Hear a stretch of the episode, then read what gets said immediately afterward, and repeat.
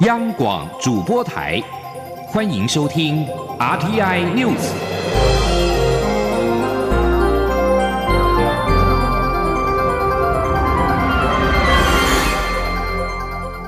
听众朋友您好，欢迎收听这节央广主播台提供给您的 RTI News，我是张顺祥。中央气象局表示，今天十四号清晨的四点十九分，在台湾东部海域发生瑞士规模六点零的地震。震央会在宜兰县政府东南方八十五点三公里，震源深度五十四点八公里。各地最大震度：宜兰县的五塔、花莲县的和平、花莲市、南投县的合欢山、新竹县的竹东、台东县的成功、嘉义县的番路、云林县的斗六都有三级。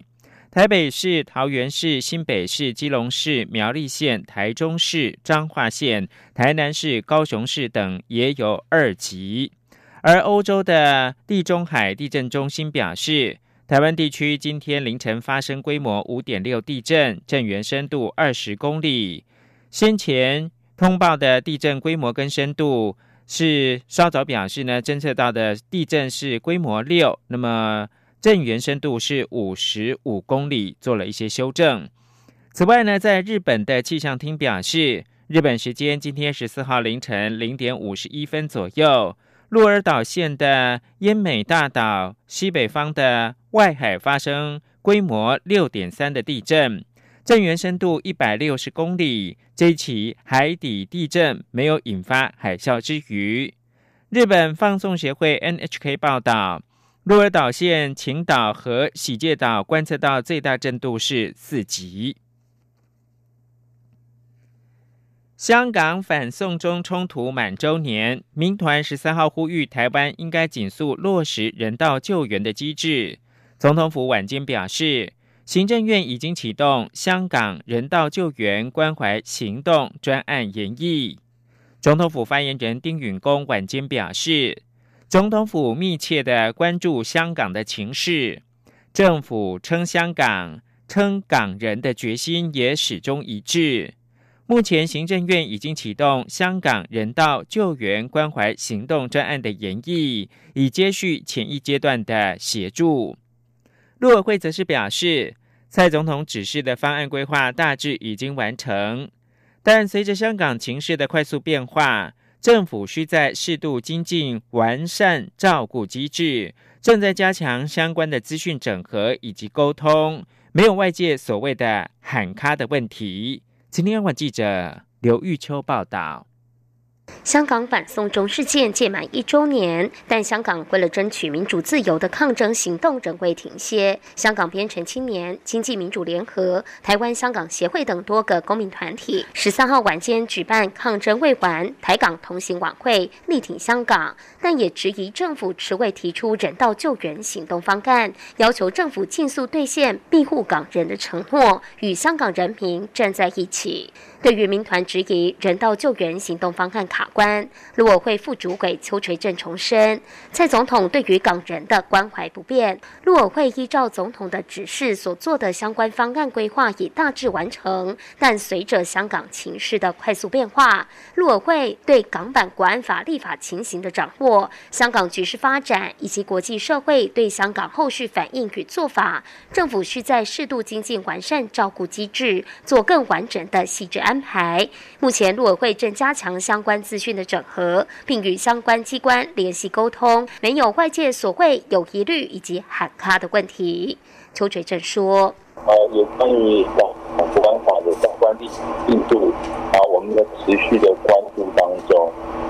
好，那我们的呃相关的规划方案也在积极的进行。”那等到完成所有的呃程序核定后，我们会尽速说明。至原民团举办晚会力挺香港，邱垂正说，对于国内相关民间团体长期关注香港民主自由人权，并展现力挺香港、守护台湾的决心，陆委会表达敬佩与尊重。中广播电台记者刘秋采访报道。反送中届满周年。台北十三号晚上的声援晚会，超过七千人次参与。铜锣湾书店的创办人林荣基表示，台湾援港方案必须谨慎，不能急。希望香港年轻人先离开香港，保护自己，才有机会长期抗争。香港反送中运动一周年，在台港人跟十多个公民团体，十三号晚上在台北自由广场举行抗争未完，台港同行周年晚会，要求政府紧速兑现庇护港人方案的承诺。根据主办单位的统计。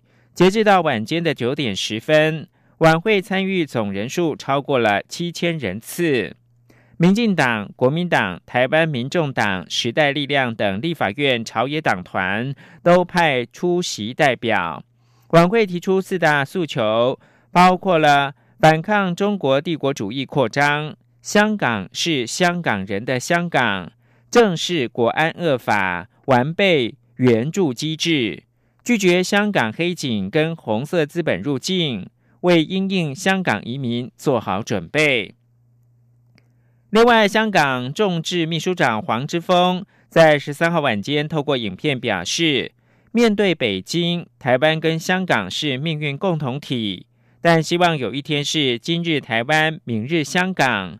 不论是总统民选，或者是投票罢免市长等民主体现。希望香港人也能够有机会享受到自己选自己政府的机会。香港反送中满一周年，多个民间团体稍早在举行晚会的行前记者会时，高喊“台港同行，齐上齐落，紧速兑现救援承诺”等口号。发起的团体质疑政府迟未提出对港的人道救援行动方案。台湾的救援机制尚未明确，他们要求蔡英文总统说到做到，真正的跟香港人民站在一起。刘玉秋报道。香港反送中运动届满周年，抗中行动至今仍未停歇。中国甚至强推港版国安法，扩张帝国势力，令香港一国两制名存实亡。香港编程青年、台湾青年民主协会与多个民间团体十三号发起抗争会馆台港同行晚会，力挺香港，并提出反对中国帝国主义扩张。香港是香港人的香港，正视国安法，完备救援机制，拒绝香港黑。警与红色资本入境，为应应香港移民做好准备等四大诉求，也呼吁政府尽速兑现针对香港庇护的承诺。台港同行，齐上齐落；台港同行，齐上齐落；尽速兑现救援承诺；尽速兑现救援承诺。香港公民阵线发言人江明燕指出，蔡英文总统承诺要对港人提出人道救援行动方案，但救援机制至今仍未出炉，呼吁蔡总统说到做到，抗中护港义不容辞。香港编程青年秘书长 Justin 也表示，香港人至今仍然以不同形式展开抗争，在港版国安法的阴霾下，希望台湾政府加大救援对象，为将来移民台湾的港人做好准备，实现与港。人站在一起的承诺，所以我们其实衷心的希望台湾政府为香港的移民做好准备，然后明确化可以把香港民主活动接住的这一个承诺。同时，我们也希望台湾其实有一个明确的系统，因为香港之后就会变成一国一制了，拒绝中国在香港的黑手渗透台湾。经济民主联合召集人赖中强也强调，台湾政府对香港人的政治庇护不能只做不说。民团主张修改《香港澳门关系条例施行细则》，将援助机制明确化。民间版的修法草案也已出炉，建议设立官方窗口，成立监督小组，促成民间与政府协力完善庇护工作。而反送中周年的晚会上，邀请包括知名作词人林夕、中山铜锣湾书店店长林荣基与朝野各党代表登台演讲。香港众志秘书长黄之锋、立法会议员邝俊宇等人则透过影片。隔海声援。中广电台记者刘秋采访报道。卫生福利部健康保险署召开健保查核特裁会议，决议这个政策暂缓实施。总统蔡英文在脸书表示，他相信对话沟通才能够化解歧见，在多方讨论之下，一定能够找到最妥适的方案，让医病双赢。让台湾的医疗环境能够向前迈进。总统十三号在脸书表示，关于健保自付差额一财上限的议题，这几天收到来自各方不同的意见，也知道大家有许多想法想要表达。为了促进沟通以及找到更有效的解决方案，十三号卫生福利部长陈时中已经召开会议，邀请一届各方代表一起坐下来讨论。他说：“感谢各界朋友踊跃参与，让十三号的会议能够得到阶段性的共识，也提出了初步的解决方向。”蔡总统相信，对话沟通才能够化解歧见。在多方的讨论之下，一定能够找到最妥适的方案，让医病双赢，让台湾的医疗环境能够向前迈进。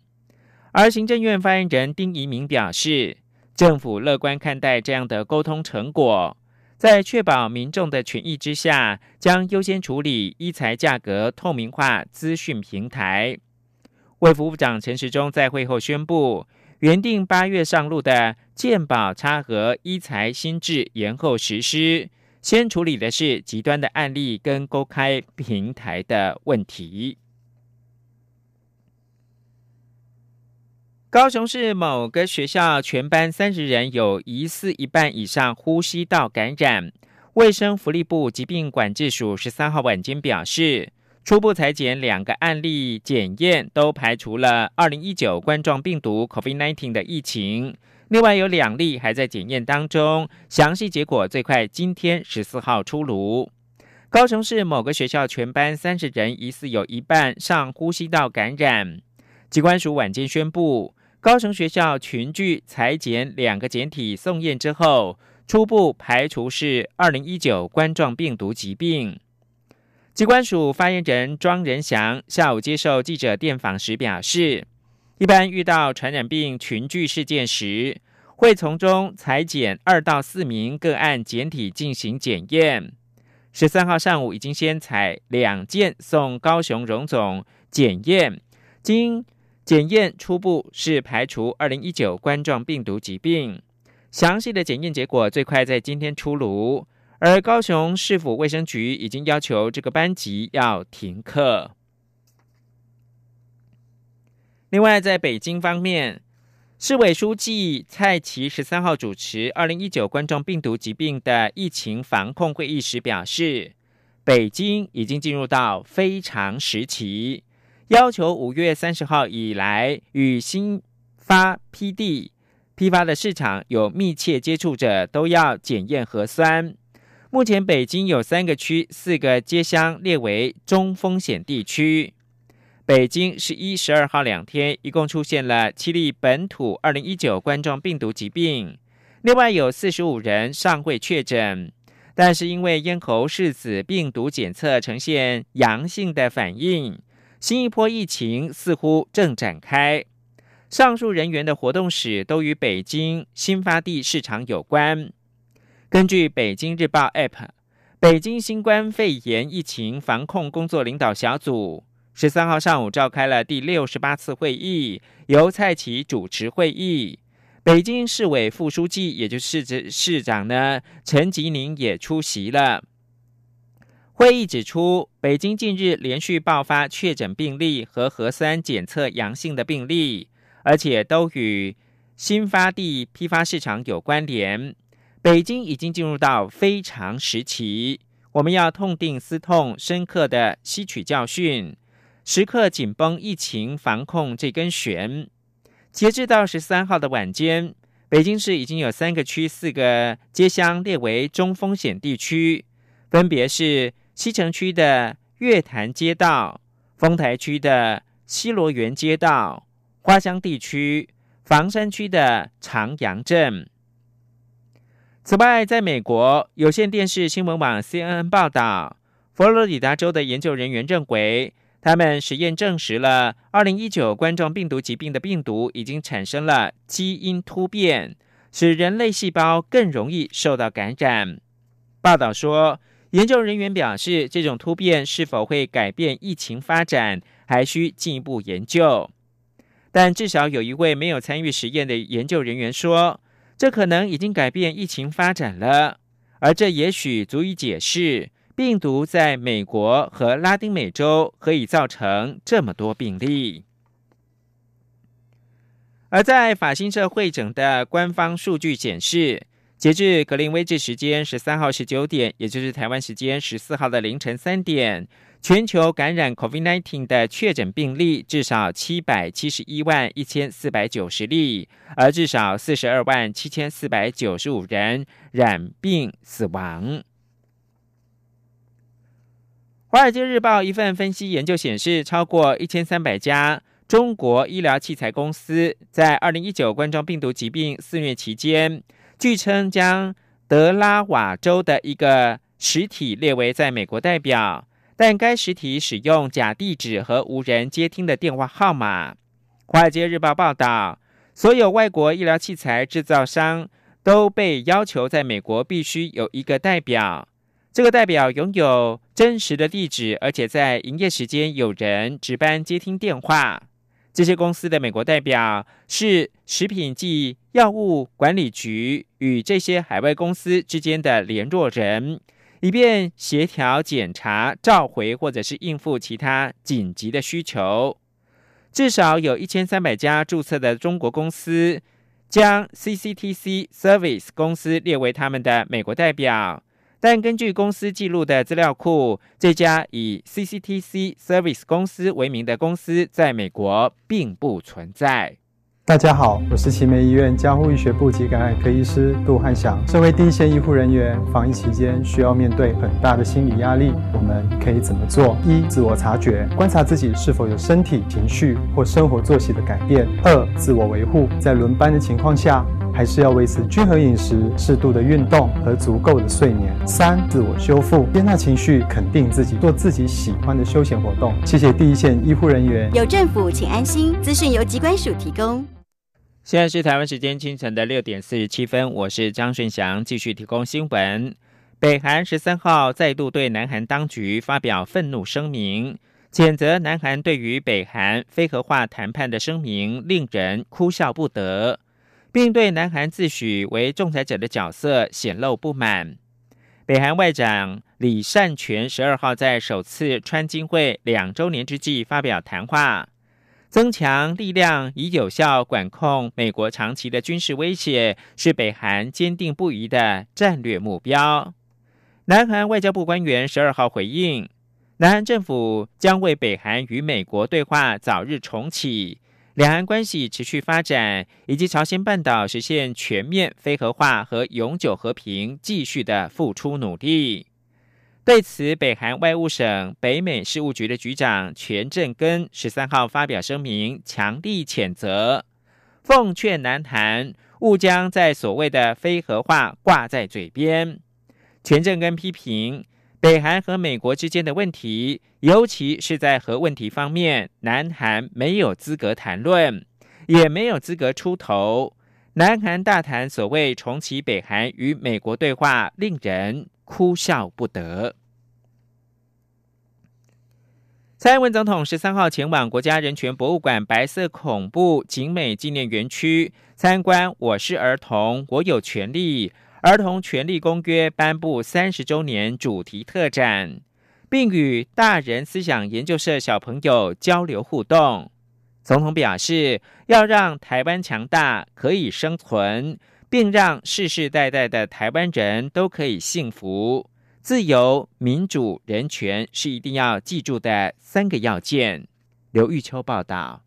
蔡英文总统十三号在文化部长李永德的陪同下，前往国家人权博物馆白色恐怖集美纪念园区参观《儿童权利公约》颁布三十周年主题特展。先听取国家人权博物馆馆长陈俊宏介绍人权纪念碑区后，又在大人思想研究社小朋友的导览下，了解《儿童权利公约》起源、威权时期受难儿童故事，以及儿童应享有的生存权、发展权。受保护权以及参与权等四大权利。总统向在场的小朋友表示，国家人权博物馆白色恐怖集美纪念园区值得每一个台湾人都来走走看看，了解当年被关押在这里的人失去自由以及人权被侵害的过程。而台湾要能强大，国人要能幸福，有三个要素不能忘：让台湾可以强大，让台湾可以生存，让世世代代台湾人都可以幸福的很重要的事情，就是自由、民主、人权。无论你们长多大，请记住这三件事情：自由、民主、人权，一定要记住。导览结束后，总统也与小朋友进行座谈，接受孩子们的提问。而孩子们对总统充满兴趣，所提的问题五花八门，包括如何说服妈妈让你碰政治还当上了总统，如何让所有的孩子受到应有权利的保障，总统要从哪里开始倾听民意等等。总统皆一一回答，气氛相当融洽。总统说。他会说服母亲让他参与政治，他相当感谢父母给他尊重与发展的权利。同时，总统也说，他希望所有孩子都受到国家政策的保护，除了生存权、受保护权外，也希望国家有更多的空间，让孩子的参与权可以发挥出来。总统也强调。他身为总统的责任，就是要让人民有自由表达的权利，也期待公民能坐下来一起做决定，让国家可以往前走，让下一代可以更幸福。中央广播电台记者刘秋采访报道：高雄市前市长韩国瑜遭罢免解职，行政院指派市府参事杨明洲代理市长宣誓就职典礼在十三号举行。杨明洲表示，高雄市民不久之前用行动证实了一个城市因人民而伟大。再过不久，要再用他们的睿智决定高雄的未来。他期许市府各局处的副首长，在这两个月要一天当三天用，不能够让市府团队的末梢神经麻痹，务必要锁紧发条。而高雄市罢韩将进行的市长补选，国民党市议员李雅静十三号表态参选。他说呢，中生代没有闪躲的权利，义无反顾承担国民党对高雄的使命。而民进党高雄市党部的主委赵天麟则是表达了尊重。民主监督联盟十三号下午在总统府前的凯达格兰大道举办庶民上凯道活动，除了诉求要罢免不适任的立委，也为已故的高雄市议会的议长许坤元默哀。陈国维报道。庶民上凯道，庶民上凯道，阿辉公道。高雄市前市长韩国瑜遭到罢免解职，引发支持者想上街头表达心声。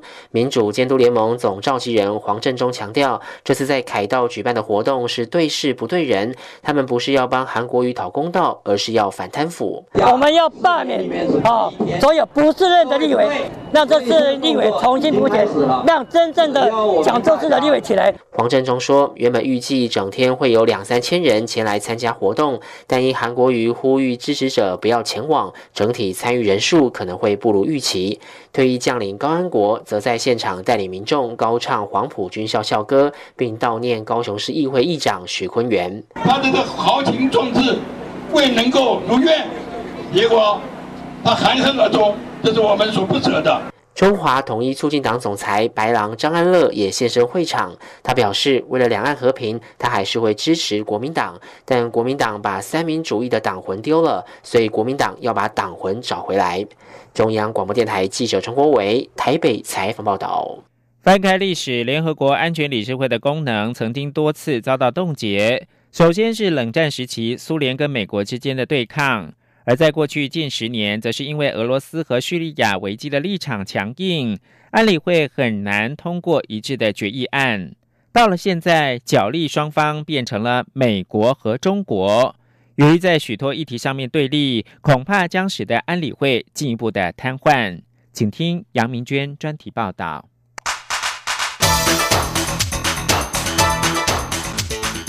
专题报道。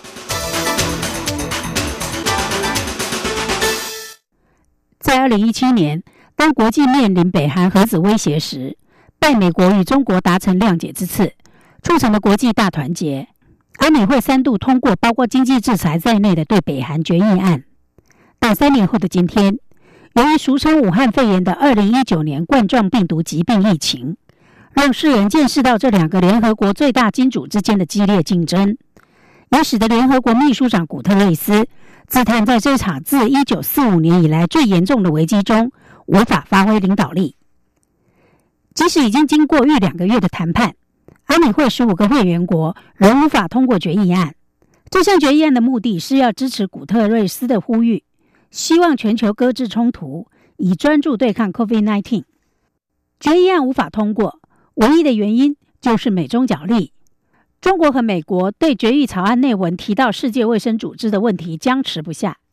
美国总统川普指控世卫组织以中国为中心，宣传中国疫情的假消息，并斩断对世卫组织的经援。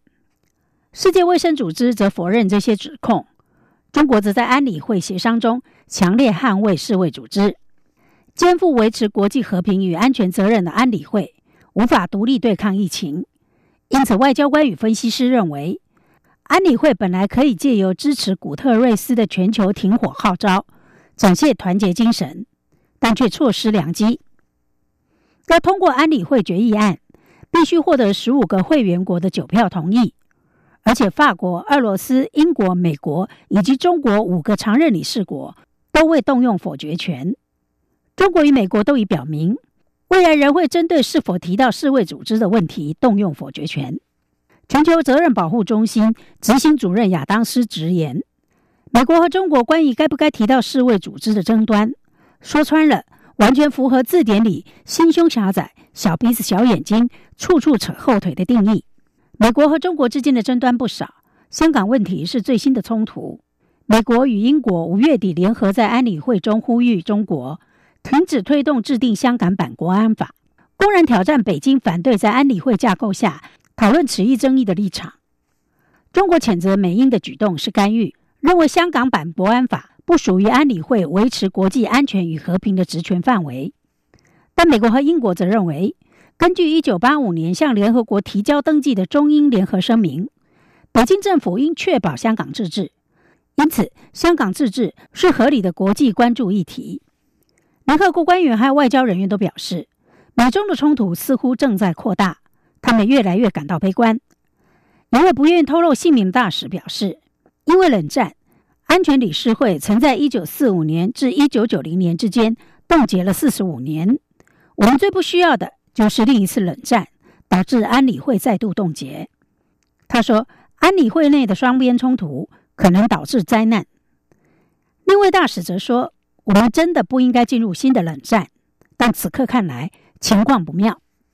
联合国官员表示，在过去，安理会成员国间意见不合，但事件都是各自独立的。在某一天，针对某一特定议题的敌对者，改天对另一个议题又可能变成是你的盟友。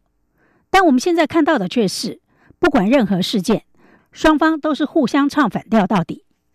联合国官员指出，美国与中国之间的紧张已经对联合国构成真正的问题，安理会已经无法继续向前。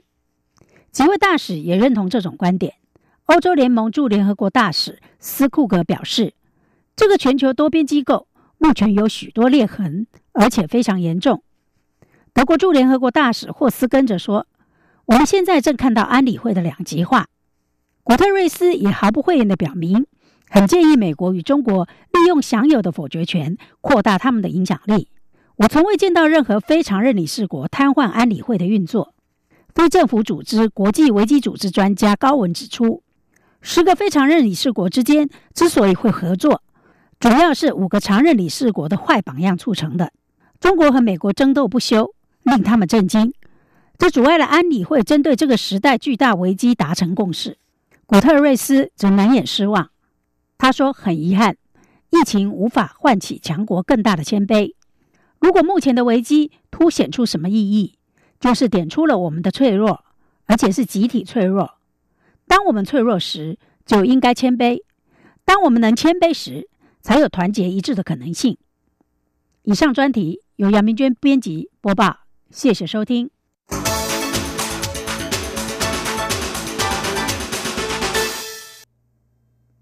以上新闻由张顺祥编辑播报，这里是中央广播电台台湾之音。